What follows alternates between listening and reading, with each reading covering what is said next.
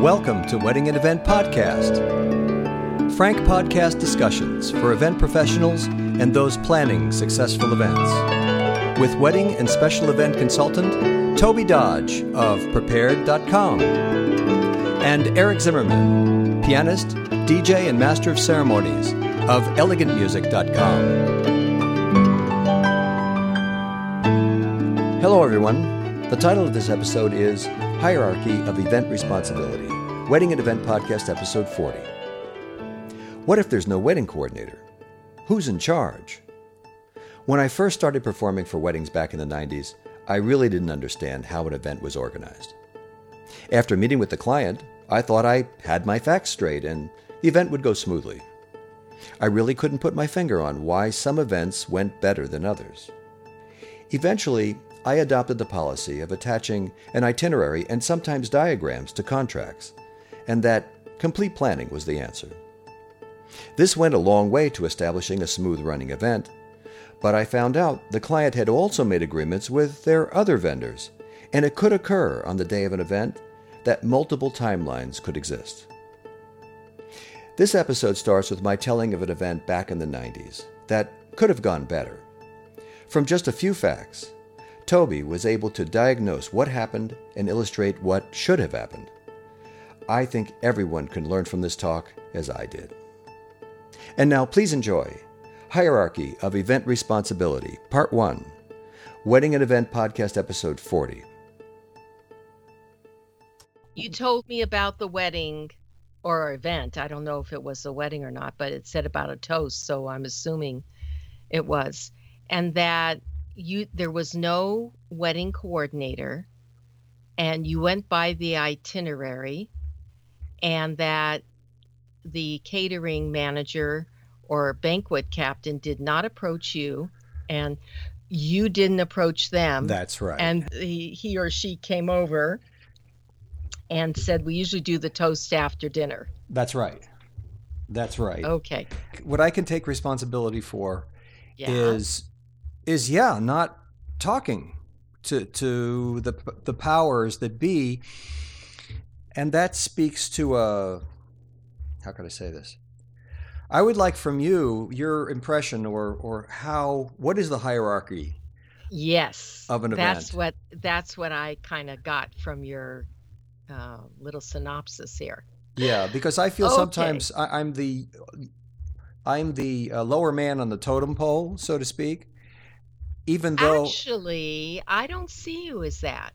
Uh, I see the entertainment as being a focal point, actually. uh-huh. Um, and I see it just maybe a step below the catering, only because of the timing issue of food. In Uh-huh. other words, you know, once they start cooking, you have a certain amount of time before it has to be served. That's right. So, as far as hierarchy of immediacy and uh, follow through, uh, catering is really should be. I mean, half the cost of the event is usually tied up in that too. Uh-huh. So there's a lot of factors. However, what I find really interesting, and uh, I, so I'm going to go back and get a little more of the pathology of the situation before I answer who's on, you know, who's on first, so to speak Yeah. and and that is i think it's all about perception because if you're in a hotel there is a perception that there will be a catering manager or somebody Mhm. that is assigned to this event Mhm. whether if that catering manager doesn't work on the weekends, then a catering captain or uh, someone who's in charge of the floor will seek a DJ out, especially if there's no wedding coordinator assigned. So, my feeling is if there's if you as as an integral part of the flow uh, of the event it would be best if you seek out who's who is in control of that day and introduce yourself. Not only for information um but it it never hurts to have a good relationship and with somebody you're going to be somehow interfacing with the rest of the event.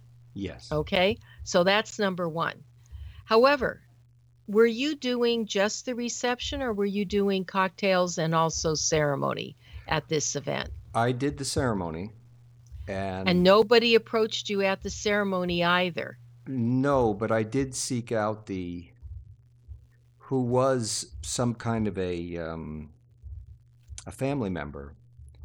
ah I have I have to preface this by saying that this was early on in my um, my career, so to speak. Um, okay but it's a good story It, yes, it, it, does present a, a situation or a scenario that I think that uh, cer- certainly coordinators or anybody who's Mm-hmm. an event professional would need to hear this or would need to Yeah. think with this, Yeah. and that um, and certainly brides and grooms. Um, just to know that yes, a, a, a family member could probably help out, but um, Mhm.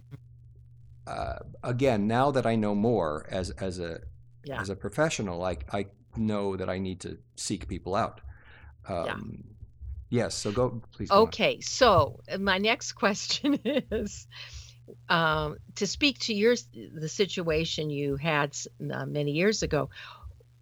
Where were you? Were you at a banquet center, a home, a hotel, restaurant? Where were you? It was a country club. Ah, very interesting.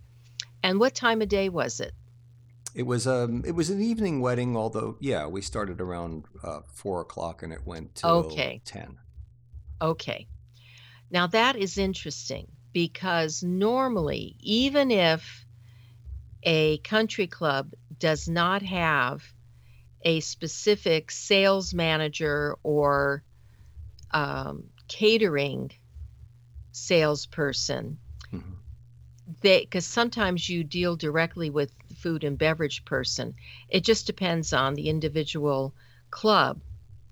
There should have been a point person there by two o'clock. That Uh-huh. that is startling to me that there wouldn't have been somebody there because normally the kitchen uh, the chef is normally there a good four hours ahead of an event Sure. and normally whoever is running the setup has to be there at least two hours ahead unless it was preset the room and the ceremony area when you got there was it preset Yes. Okay so it's very possible that they didn't expect anybody and when they saw you in place doing whatever you needed to do, uh, they probably assumed you knew what you were doing. now, had you been there before? No. Okay, that's surprising because the person who's in charge, or at least is going to run the banquet, if they didn't recognize your name, I think that's pretty important that they they didn't approach you hmm and there wouldn't have been um, a wedding coordinator. And years ago, it really was a 50 50 chance that there might not have been Mhm. a wedding coordinator. So maybe they were expecting to be contacted by whoever was the point person for the family, Hmm. whether it was the bride, the groom, the mother, the father, whoever. Uh huh. So, in today's world, that wouldn't have happened. Uh, the, the or the likelihood, let's say, is less because most locations, in their paperwork, especially, have listed who all the players are. So the reason I was asking you where this was taking place is because nowadays most locations have some form of of software. It doesn't have to be a formal software uh, like most hotels have, Mhm. or large banquet centers. But even if it's in a home, the caterer would have, you know, a list of all of the people involved. Mhm. Or if it was in a restaurant, they would have their call sheets and event sheets that would most likely have that point person. What I find fascinating is the fact did you talk or was your relationship with both the bride and groom or the groom with one? The groom, groom. mostly. Yes. Okay. Did he ever give you any paperwork at all or tell you any point people or anything about the location that you Hmm. can recall?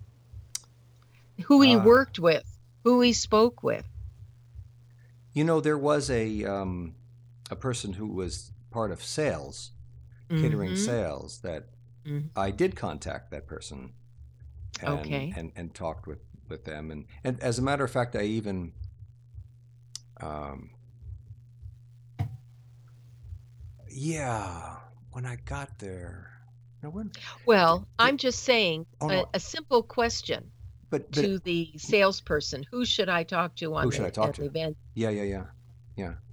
Um, that, that that's right. And so so then in this hierarchy or this uh, organization Mhm. of of chiefs and braves, um, and Yeah, and who to talk to and who's in control of this wedding. Um, yeah. so I guess at the top we have the caterer. Yeah, I I well, if they're if they're this is the interesting part. hmm If you have a wedding coordinator, hmm oftentimes it depends on when they get there. In other words, if a, a, a wedding coordinator is hired for the entire day, they're going to be there when the hair and makeup people arrive. I'm Right. telling you, really early. hmm If they don't have a full service package or a limited package in some fashion, they may be hired to come, let's say, an hour before the bride dresses so that they can help with that. But they wouldn't necessarily be in control of early setup. hmm Let's say it's not an elaborate uh, reception, so they wouldn't necessarily have to be there. And perhaps economically, the couple didn't want to have, you know, a 17 hour coordinator, but maybe 10 hours. But isn't that dangerous for the coordinator? Somebody that walks in the day of and inherits. Yes. I'm going to say yes, yes, yes to everything you're about to say.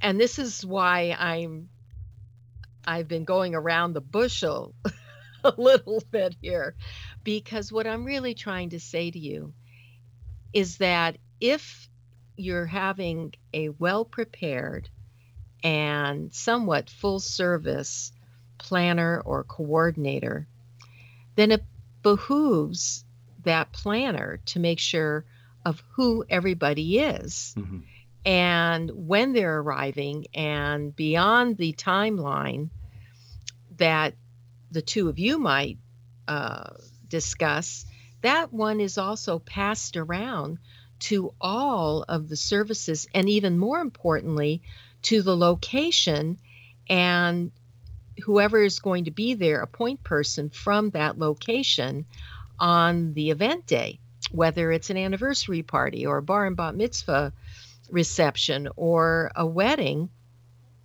The point is, everybody has to be on the same page. hmm Truth be told, there are times that when you look at a banquet order, you will see slight variations in the timing. The order will be exactly the same, but sometimes there's a 10 or 15 minute gap. And the reason for that is there are some locations that pride themselves on be uh, cueing ahead of time. So their timeline will actually be maybe 10 minutes ahead of yours. As it should be. Yes. Yeah, no big deal. Yeah. I don't know why there are a lot of planners that get their nose out of joint over that, or if it's 10 minute lag time because oh my god 10 minutes one way or the other or you can catch it up. I mean if you're behind yeah you it's it you know i i really kind of feel everybody's timeline whether it's internal or external is there to guide them so they're ready you know when somebody else needs them. Mm-hmm. it's not so much i feel that I'm telling people when I need them. That's my own internal group that's working with me mm-hmm. that I have those cues for them.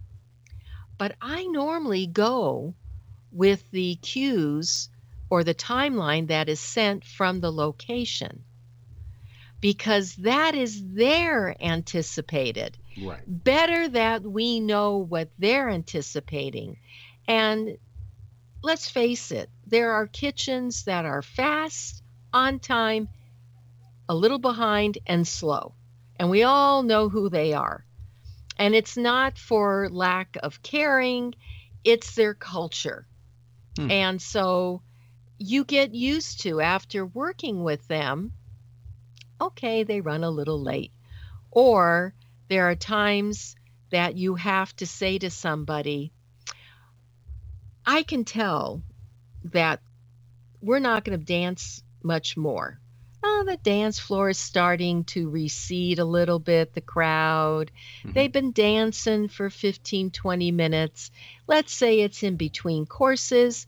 Just on your gut, you know it isn't going to last much longer, Mhm. especially early in the evening, which sometimes sounds counterproductive, but they want to eat. So, Mhm. um, and as a planner or a uh, music professional, you sense it and you know you use hand signals and the orchestra leader you know gives you a five and you say five back or whatever uh, you know or a t for timeout you know with two meaning timeout got two minutes because of what's going on in the kitchen whatever the hand signals are Mhm. the point is everybody has to know they're happening Right.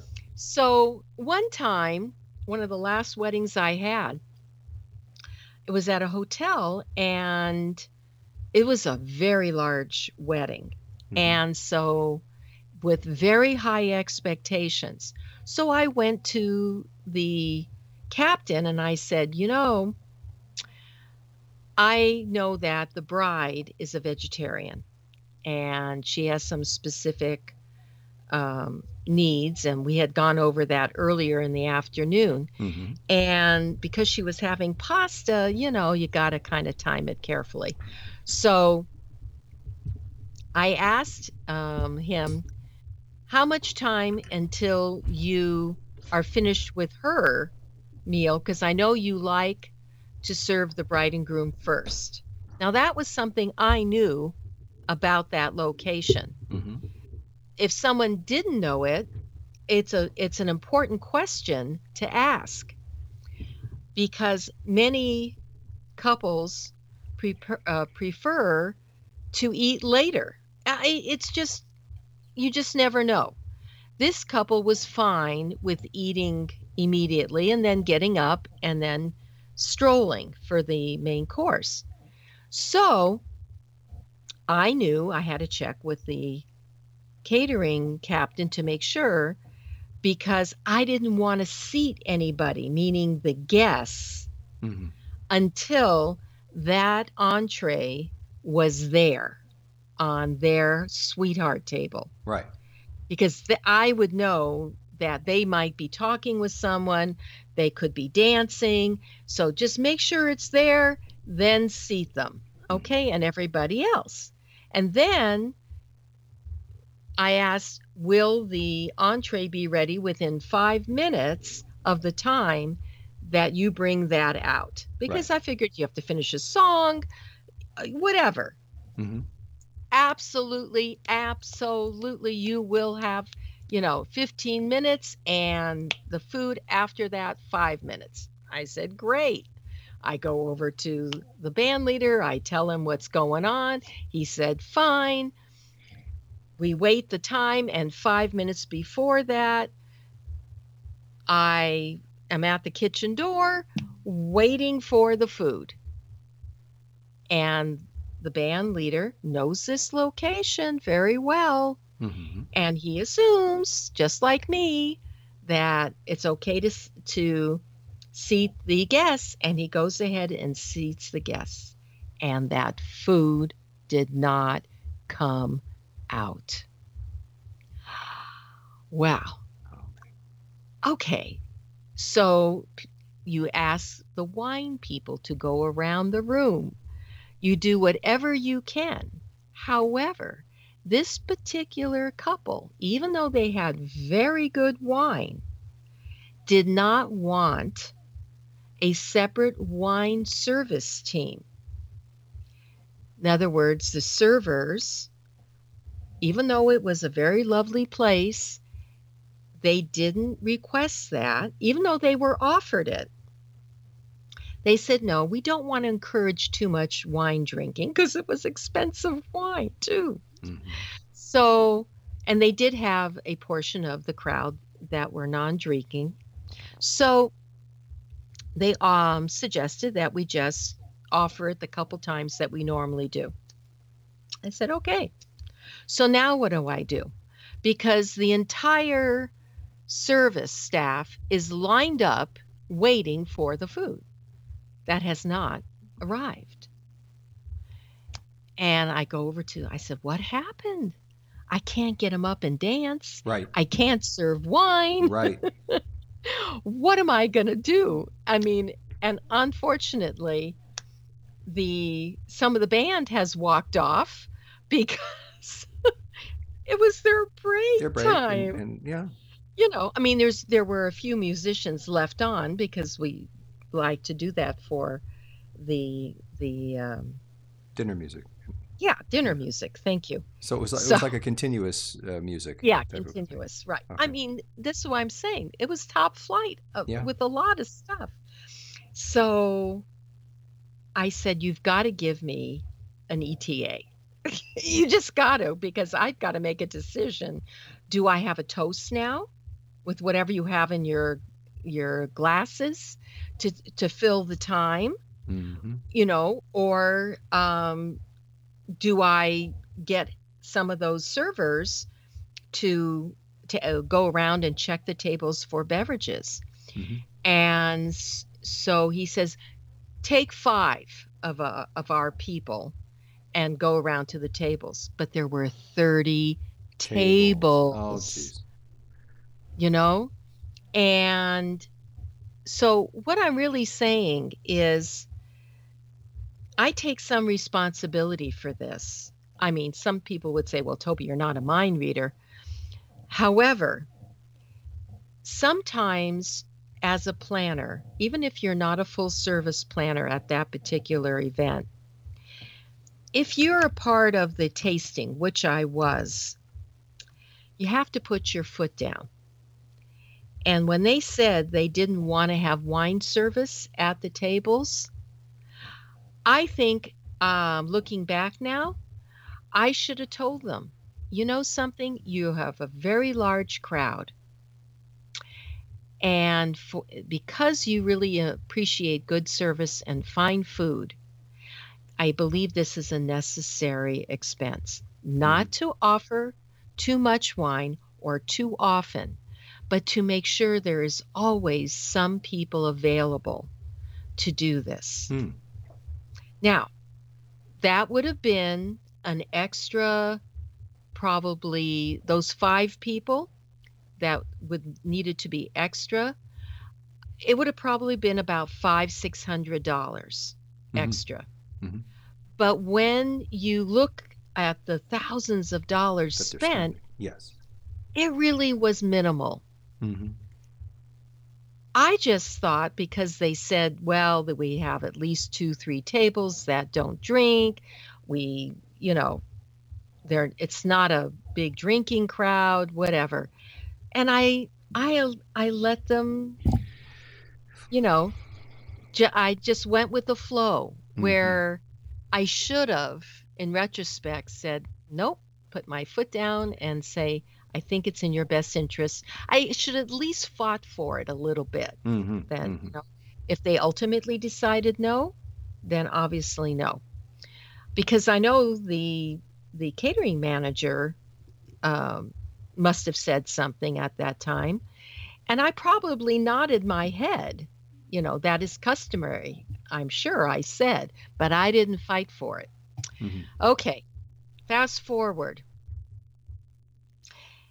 I had decided at that time to take the five people with me. And I opened the door to the uh, ballroom, and I see this person coming at me who was the sister of the groom. Okay. And you can tell that this lady is upset.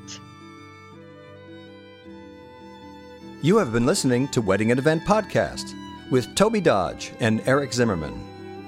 If you have a question, comment, or topic suggestion, please call Eric at 626 797 1795 or contact Eric by email eric at elegantmusic.com. That's E R I C at elegantmusic.com. Contact Tobey by email Tobey at prepaired.com. That's T O B E Y at P R E P A I R E D dot com. Subscribe to this podcast wherever you listen to podcasts and receive a new episode each week. Thank you for listening.